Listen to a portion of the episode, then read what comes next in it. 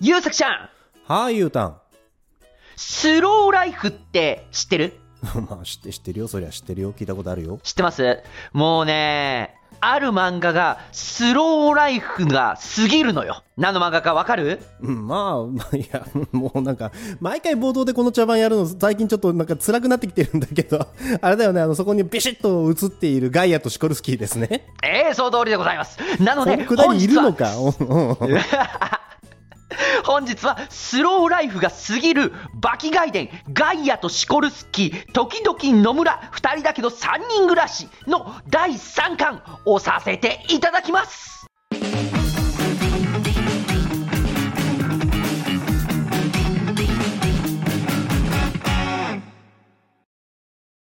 本日おさせていただきますのがバキガイデン、はい、ガイアとシコルスキー、時々野村、ふたりだけどさんにん暮らしのだいさんかんです。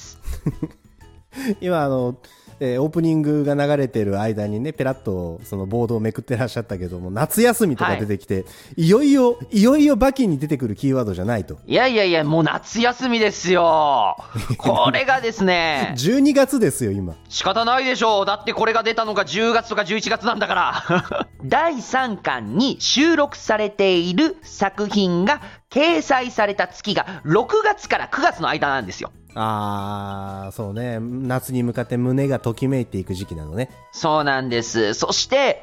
今回だいさんかんはだいにかんからの引きがあったんですね。こちら、缶切り勝負開始っていうので終わってるんですよ。知らんよ、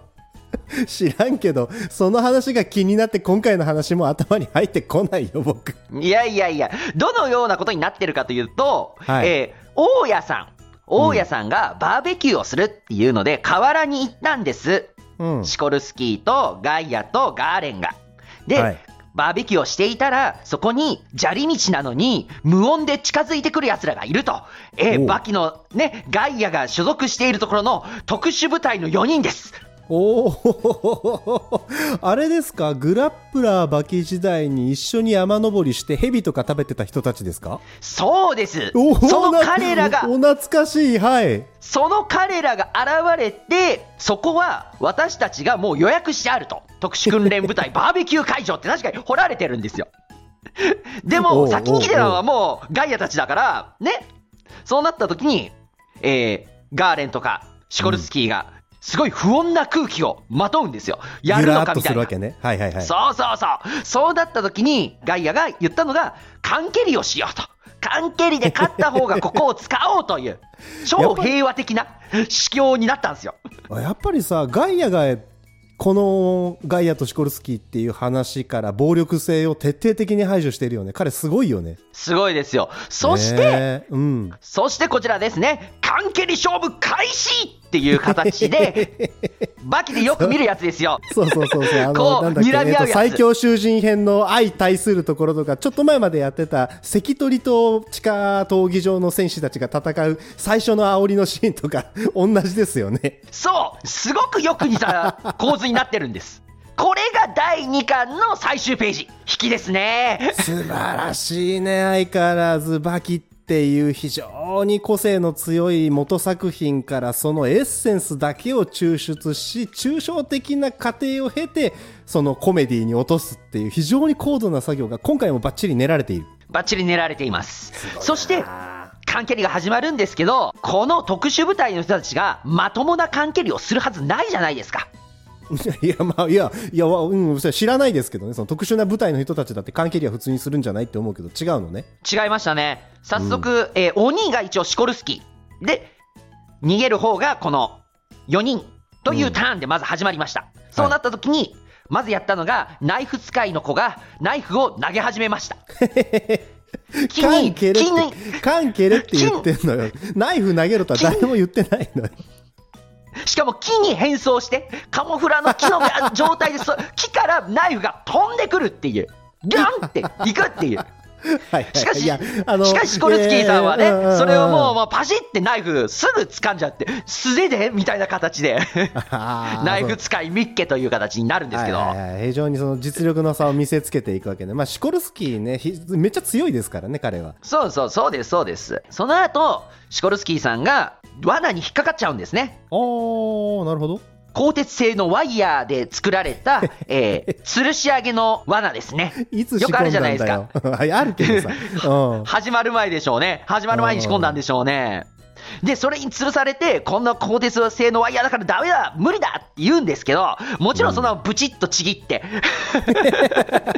もしくはもしくはそれを引くことによってそこにいたやつを引きずり出して缶蹴りで、えー、鎖みっけという形で捉えるんです。あー、もう漫画の演出上しょうがないんだけどね、学校の不良とか警察官とか特殊部隊の隊員とかってやっぱりどうしてもアウトローな人たちの強さを引き出すそのメモリー代わりにされてしまうので、ね、それはもうなんかちょっと申し訳ないけど、なるほどなって感じがするね。はい、そうなんです。そしてあと一人だとなった瞬間に、うん、缶の下から缶が蹴られるんですよ。缶の下からお、はい、言ってること分かります？はい、はい。えー、それによってだよにん衆が勝つんですけど、なぜそうなったか、うん、ここは自分たちが訓練で使っていた場所であって、うん、その昔使っていた穴があったと。だからそれを掘り進んで缶のところまで来て蹴ったんだとということで、えー、外野チーム負けてしまうんですね。そうなった時にシコルスキーさんがこう土下寝をするんですねどこで覚えたんだそれ。それを見てガイアさんは何をしているんだと、日本での最大級の謝罪の形だというのでシコルスキーがそれをするという。今度はこっち側、ガイア側が攻撃ターンっていうので始まるんですね、はい、もうそこで、えー、ガーレンがこの缶蹴りという勝負は非常に戦術も練られているし、これはとても興味深いゲームだ、さあどうやって倒そうかって思いながら木に隠れてるんですけど、何一つ隠れてないのですぐに見つかって速攻で負けるんですよ。ガーレンは退場ですすぐ退場しますいや今すっと出てこられたけど、そうだったね。前回にガイアとシコルスキーを押した時、最後にガーレンが出てくるよって言ってたもんね、あなた。ああ、それあれですね。しかもその前ですね。前回、前々回ですね。そうだっけ、そうだっけ。そう, そうです。にかんの頭からはもう出てますからね、ガーレン。そうですか、そうですか。失礼いたしました。いえいえいえいえ。で、その次ですよ。はい、どうやろうってなった時に、シコルスキーとガイアが使ったのがパラソル。パラソルを開いて突っ込んでいくんですね、うん、缶の方に。だからパッと見て、姿が見えてないと。誰か、そうそうそうそう。そうなった時に。しかし見えないのはあちらも一緒だということで、ナイフ使いが鬼なのでナイフを投げるんです、パラソルに。だからダメだって、そんな危ないことしたら。でパラソルが破れた瞬間にシコルスキーが見えたので、シコルスキーミッケという形で缶を踏むと、うん、なってさあ次はと思った瞬間に、シコルスキーの後ろにガイアはちっちゃいから見えない状態でシコルスキーを飛び越えて走り始めたんですよ。そうなった時にまずいって思うんですけど、うん、ナイフ使いさんちゃんと分かってます。肉体が同じでもそれを操縦するものが違えば能力を ひゃくパーセント 発揮できない。つまり今ガイアではない野村なら俺の方が足が速い、勝てると、そういう形になったんですね。ああ、今ガイアじゃないんだ。そうそうそうそう、うんうん、で走って走って走ってよし勝ったと思ったんです、ナイフ使いさん。しかし、うん、大家さんが蹴るんですね、缶を。はいはいはいはいはい、まあそれはちょっとちょっとなんかそうだろうなって思ってた。はい、そりゃそうです。でそうなった時に見よう見ようとしてしまったせいで見れないものもあるよねみたいな形でなるんですけど、おばあちゃんただ単に大家さんはカレー作ってただけなんですよ。缶蹴りにほぼ参加せずカレーを作ってにもかかわらず誰一人気づかなかったっていうので、そこで大家さんが蹴ったので、うん、これがまあドローになってしまうと。うん、じゃあリベンジマッチをやろうかとなるんですけど、カレーもできたしちょうどみんなで食べないかというところで折衷案で行くんです。そして始まるんですね、宴がなんだよ今までの話はみんなでカレー食べて楽しく時間が流れてるじゃないか。そう始まるんですね。そうなんです。宴がじゃないのよ。というよりも大家さんが蹴って大家さんに負けてしまったからよにん衆的には立つ瀬がないんですね。その大家さんに言われてしまったらもうカレー食べるしかないよね。ああ、そうですかそうですか、はい、そうですかそうですか。そしてこの回のタイトル、夏は絹っていう童謡なんですね。夏の童謡の歌詞がだからここに書いてあるんですよ。橘の香る軒場の窓近く、蛍飛び交い、怠り勇る夏は絹っていうので、もうずっとこういう風になるんですけども、さっきまで仲違いしていたガーレンがビールを渡したり、大家さんにナイフ使いさんがスイカを切ってあげたり、みんな楽しい笑顔でいろんなことを語り合いそして花火をすると、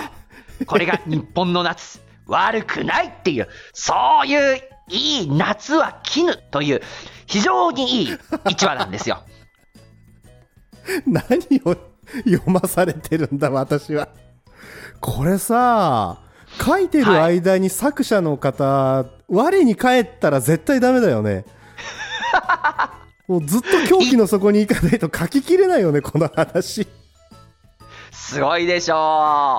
バーベキューをしてよにん衆が出てきて缶蹴りで勝負だってなって、ノーサイドでみんなカレー食べて夏っていいよねっていうところの落としどこですよ。いやもうさ、毎回同じことでうなってる気がするんだけど、どの展開も本家でありそうなんだよね。本家でありそうな論理的なプロセスを追ってるんだけど怒ってる事象がどれもハートフルなんだよね。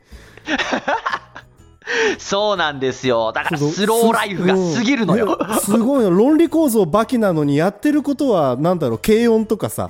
あっちのやっぱり 美, 美少女系の日常アニメとか漫画と変わらないんだよね。すごいよねこの漫画。キララ系ですね、キララ系。そうそうそうそうそう、あのアズマンが大王に端を発するあの一連ね。そうそうそうそう。ああ、いやそうそうで、ほほんそれでさ、その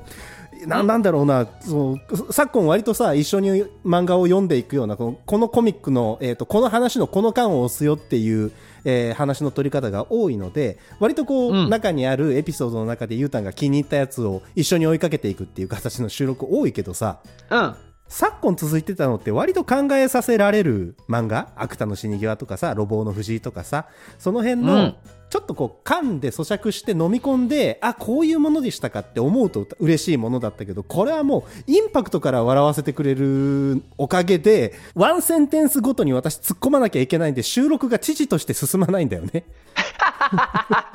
えー、今日ちなみに忙しいな、うん、今日ちなみにね、あのほぼ全話やろうと思ってるからね。もうそろそろネタバレチャンネルって言っていきましょうか我々も。まあね、これはでもね、ネタバレしなきゃいけないのよ。絶対これはね、ネタバレした方が面白いから。さっきのスローライフに戻ってくるんですけど、この次の話が、子供をあやすっていう、そういう話なんですよ。本当にギリギリ本家がやりそうでやらなさそうな話題持ってくるよね。そう。ちょうど夕方、お昼から夕方頃にかけて、隣の寺山さんっていう方が子供を預けていったと、うん、ガイアとシコルスキーの部屋にで帰ってくるまで見ててほしいっていう形なんだけど、その寺山くん、うん、男の子は泣き始めたらもう止まらないと、うん、じゅうじかん最高で泣き続けた記録を持っているという、そんなめんどくさい子が来てしまったと、はいはいはい、となるともうガイアさんがね、自分の最大限の危機察知能力を持って先回りをして彼を助けるんですよ。高いとこに置いてあるコップに入ってる飲み物を取ろうとしたら、それをパッて取って、はい、修二君はジュースねってジュースを渡したり、畳にけつまずいてこれ転びそうになったらこう片腕でおっとって助けたり、そんなことをずっとし続ける。はいはいはいはいはい。そうそう。コンセントをねぶろうと。口の中入れようとした瞬間に次のコマでは飴が渡されているとか。そう、もうシコルスキーもびっくりですよ。子供というのは一瞬目を離すだけでこんなにもとんでもないことをし始めるのかと。ガイアさんも私の持っている危機管理能力を持ってしてもギリギリだと。大の男がふたりが子供ひとりにてんてこまいなんですよ。だからさ、だからさ、バキでやるなっつってんだよそれをずっと。バキでやんないでいいことだろうそれは。いや、バキでやるから面白いんでしょうが。やってることはあれだね、あのちょっと前に流行った探偵が早すぎると一緒ですね。探偵が早すぎるってそれでしたっけ。探偵が早すぎるは私はドラマの方を見てなくて原作しか読んでないんですけど、とにかく頭が切れて体が動かせる探偵が、はい、犯人がやりそうなことを全部先回りして処理していくっていう、その趣旨の小説だったんだよね。で最後の方そのスピードがどうしてもこうタスクが多すぎて追いつかなってきた時にっていうのが見どころなんだけど、うん、まあ完全にそれでしたね。そのガイアが赤ちゃんに対してやってたことは赤ちゃんではないんだけどね、えー、よんさいからごさいぐらいかな、その子をとにかく泣かせないようにすると、はい、となった時にシコルスキーさんが、うん、いつも壁で寝てるじゃないですか、壁にひっついていやね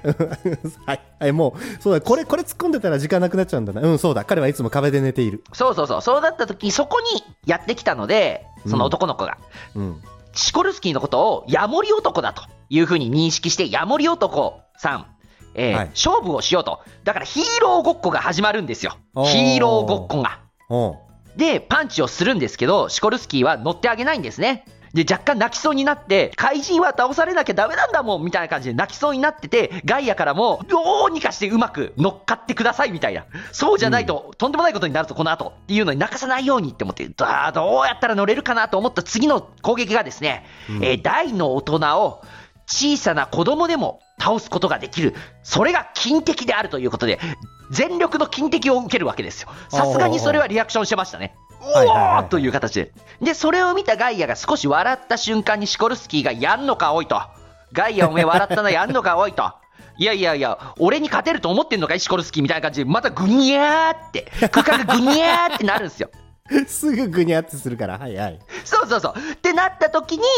男の子が仲間外れは嫌だって言って、ふたりはあそっかそっかというのでさんにんでまた遊び始めると、うん、そしてずっと遊び続けて、お絵かきをしているその子に、えー、上着かな毛布か何かをかけてあげて、こんなにも子供というのは大変なのかと、お母さんお父さん親というのはすごいものだってなった時に、シコルスキーが自分の小さかったこと頃の思い出をこう一瞬回想する、フラッシュバックするみたいな、そういうのが挟んで、うん、親御さんに子供を引き渡すっていうところで終わるかなってなるんです、うん、終わるかなって思うんです。しかし、うん、そこで泣き始めるんですね。帰りたくないともっとお兄ちゃんたちと遊ぶんだってなった時に、シコルスキーが機転を利かせます。ヒーロー、今日は手加減をしてやったが、今度は手加減せずにお前もお前の母親もろとも俺が食ってやる、そのためにしっかりと強くなっておけっていう形でアドリブで男の子をあやすんですね、うん、そうなったら男の子はヒーローにもうなりきりますから、泣き止んで、はい、お母さんを守ってあげるからねって言って帰っていくっていう。そして先ほど描いていたお絵描きのところにはガイアとシコルスキーの絵が描いてあって、ガイアが大変なリベンジする相手がまた増えたな、そうだな、今までで一番強い相手かもなっていう形でこの話は終わります。うん、いやいやだからさ な, なんでそれをバキでやるの、この人ずっとずっとなんでそれをバキでやるの。いやいやいやいや、いや面白いからでしょう。おずっとさ、その缶蹴りの話の時もそうだし、今のもそうだけど、あの う, うまい漫才見せられてるような、コント見せられてるような気がするんだよな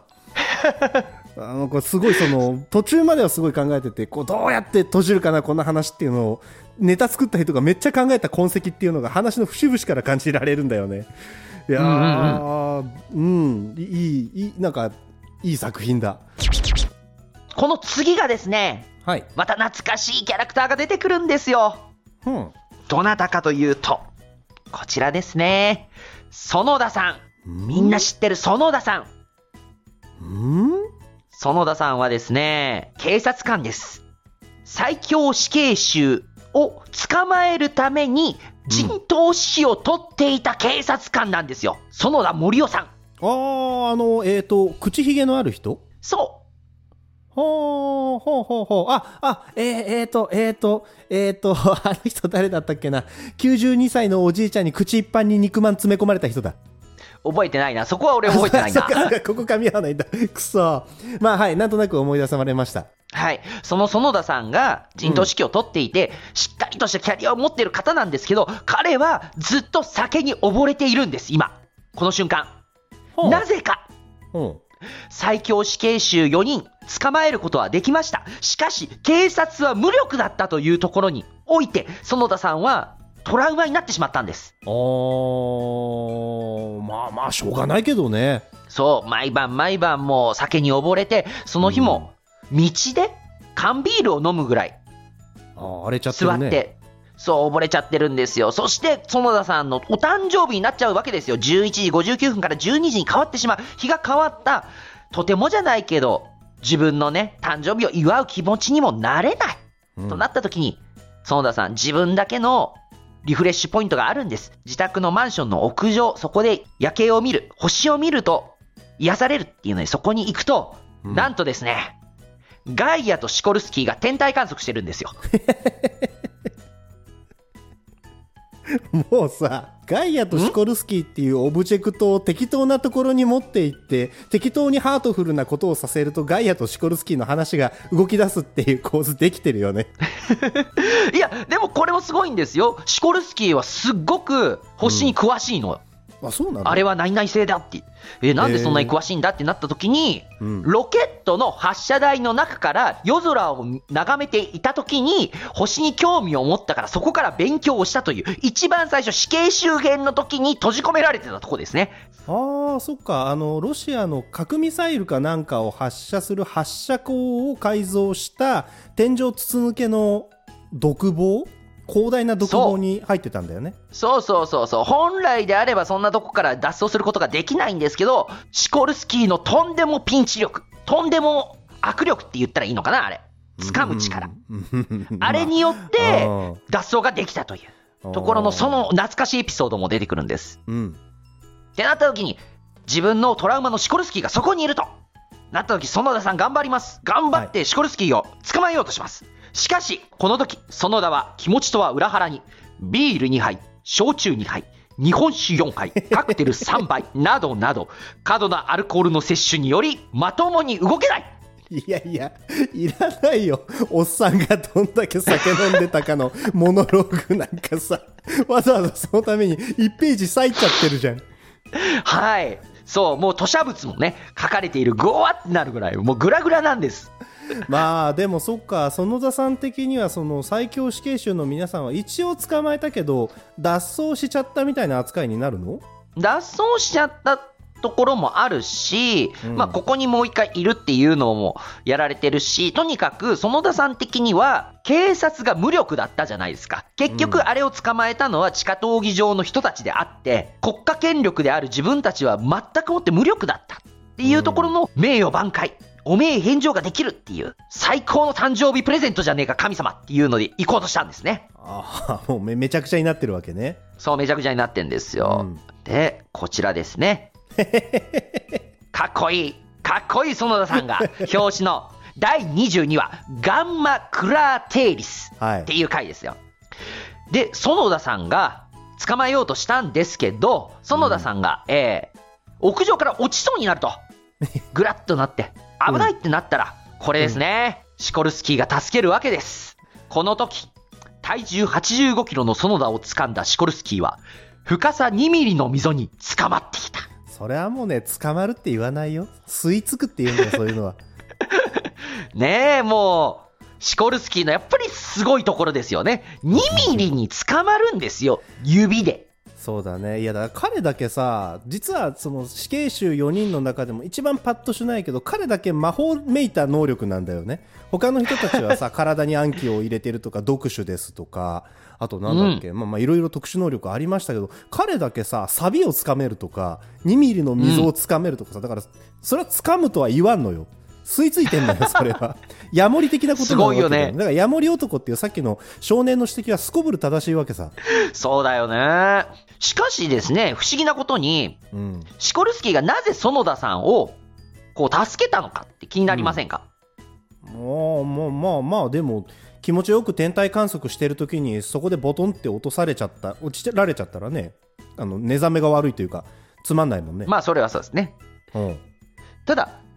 過去編、結局シコルスキー、はい、これは口には出さないんですけど、思い出ですね、うん、シコルスキーが捕まえられてオリバーに、うんうんうん、園田さんに引き渡された時の園田さんとのやり取りがあったというふうに描かれます、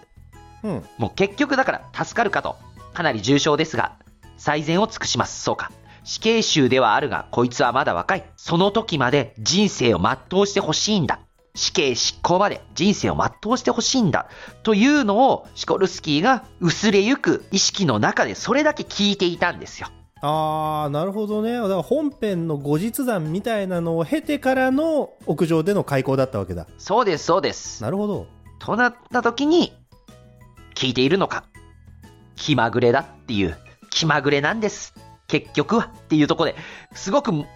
もやってするように言うんですけど、彼の中では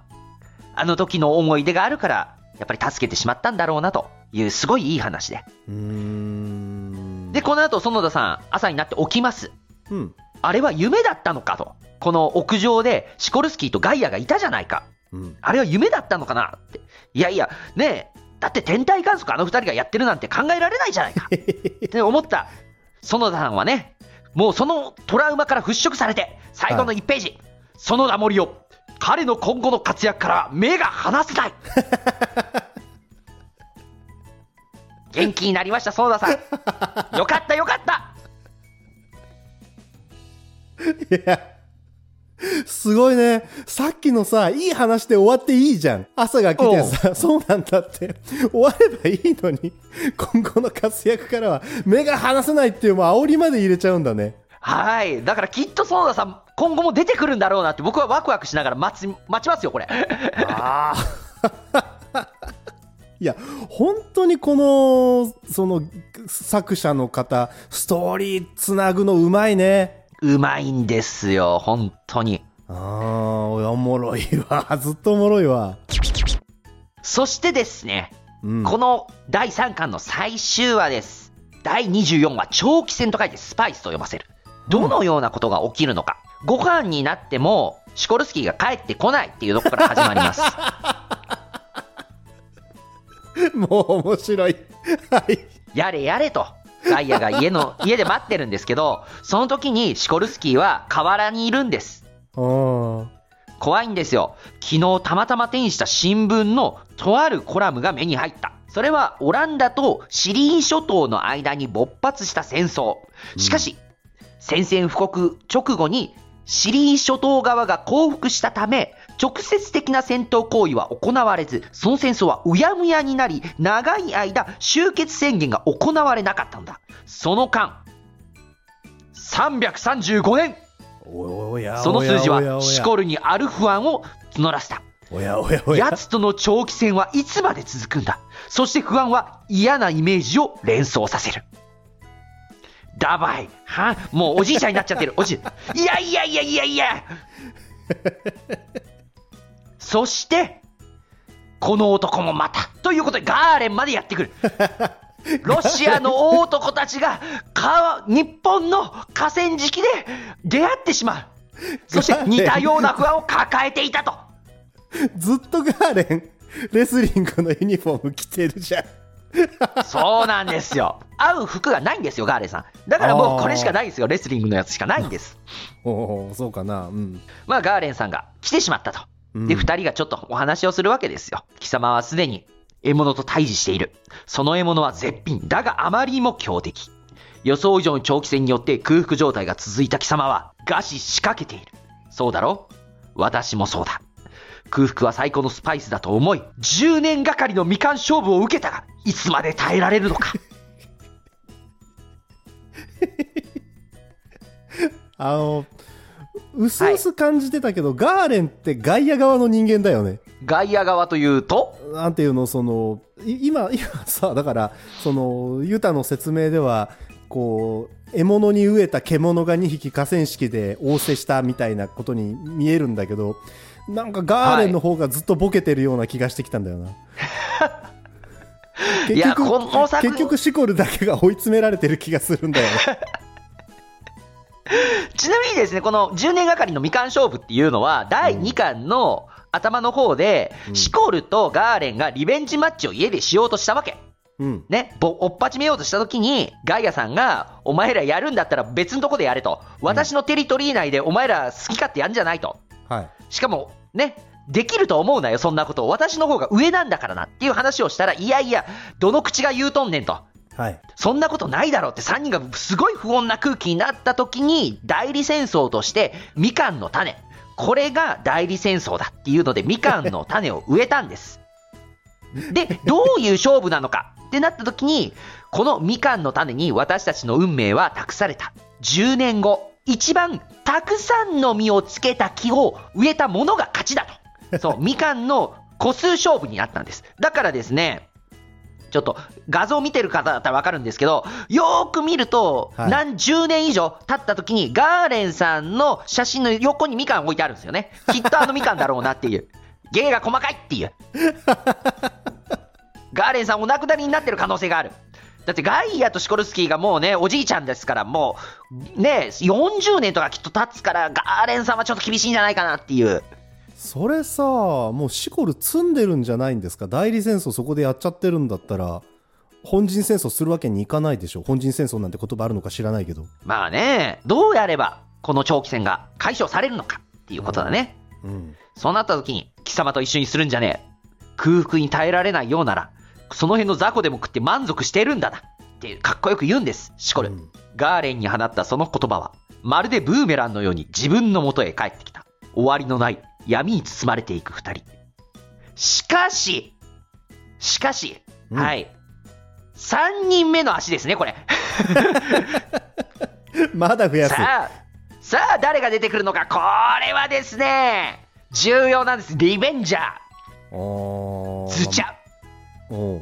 石を持ちます。闇は一瞬にして払拭される。ビビビビビ水切りですよ。でっかい石で水切り、ふたりの前を通り過ぎていく、岩って言ってもいいぐらいの大きさのものが通り過ぎていって、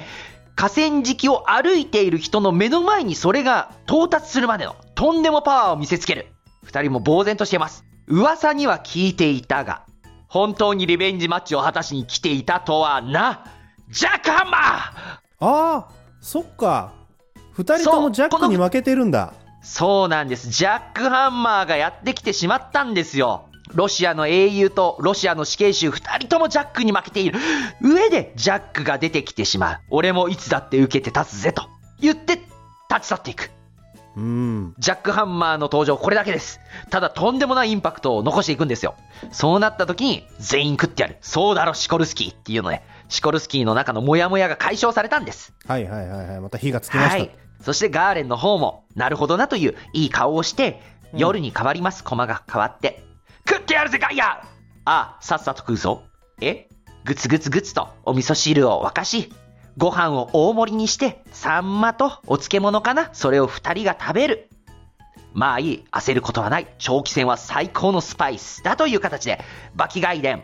ガイアとシコルスキー、時々の村、ふたりだけどさんにん暮らしだいさんかんの最終ページと相なるわけです。いや不穏だなこれ。さんびゃくさんじゅうごねんかんサンマと味噌汁飲んでる感じがあるなありますかね。飲むでしょうこれは。さんびゃくさんじゅうごねん経つでしょうもうふたりでジジイになってお互いに懐疑を考えたりするでしょう。そうなりますかね。という形でですね、まあ見ていただいて少しお話を聞いていただいたんですけれども、うん、だいさんかんは今までのバキ成分というものは少し薄れていたなと思うんですが、その代わりにスローライフが過ぎる、この一言に尽きますね、まあ、まあそうね、もう皆さん本当に今を生きてらっしゃったね。はい、丁寧に暮らしてらっしゃいましたということで、本日はバキガイデン、ガイアとシコルスキー、時々の村、ふたりだけどさんにん暮らしだいさんかんをさせていただきました。ではエンディングでございます。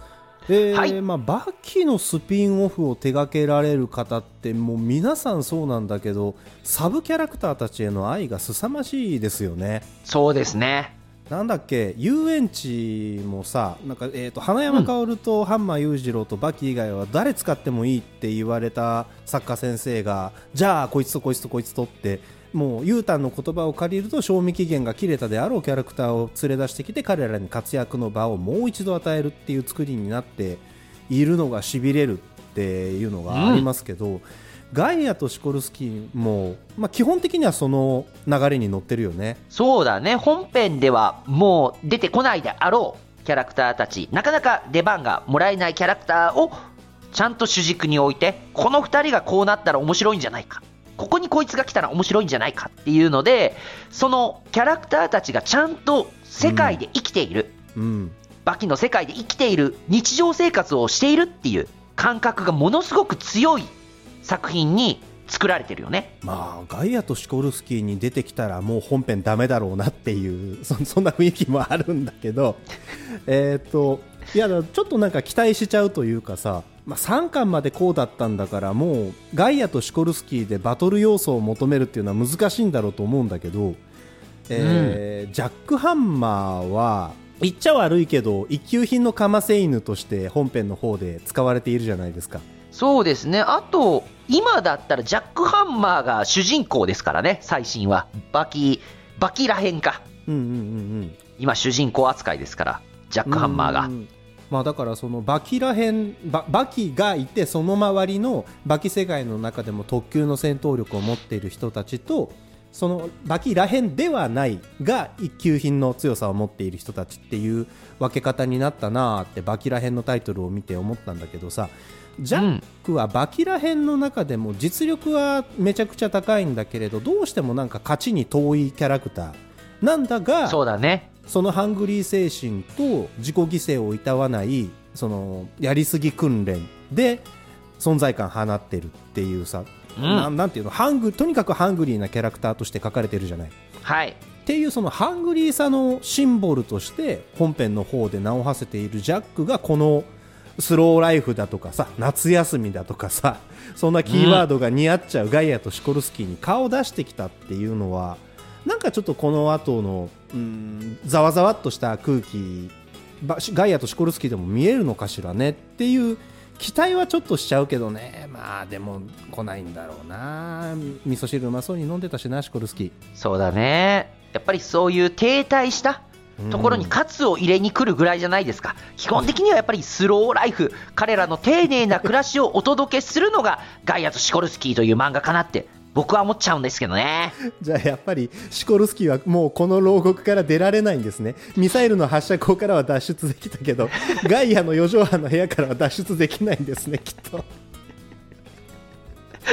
すごい、よ畳半の部屋が牢獄なんだ。すごいね、やっぱねガイアってすげえな。まあだからここでね、そのどんだけシコルスキーがもがくのか、そしてガイアがどんだけかわし続けるのか、ハライチの漫才みたいな漫画になってきたけども、えー、この先もねこう無限に、下手したら無限に続くからね、作家先生のアイデアが続く限りはもうぜひ見届けたいですね、うん、はい、そうですね。ということで今回はもう実は我々の中では待ちに待っておりましたガイアとシコルスキーのさんかんふたりで追いかけてまいりました。あのエピソードが良かったぞとか、私はあのコマが大好きだっていう方、ぜひ熱いコメント欄、コメントをコメント欄に残していただけると嬉しいですし、楽しかったぞと思ってくださったらぜひ、えー、高評価、チャンネル登録、ポッドキャスト X のフォローとよろしくお願いいたします。それでは今回はこれで終了です。ありがとうございました。ありがとうございました。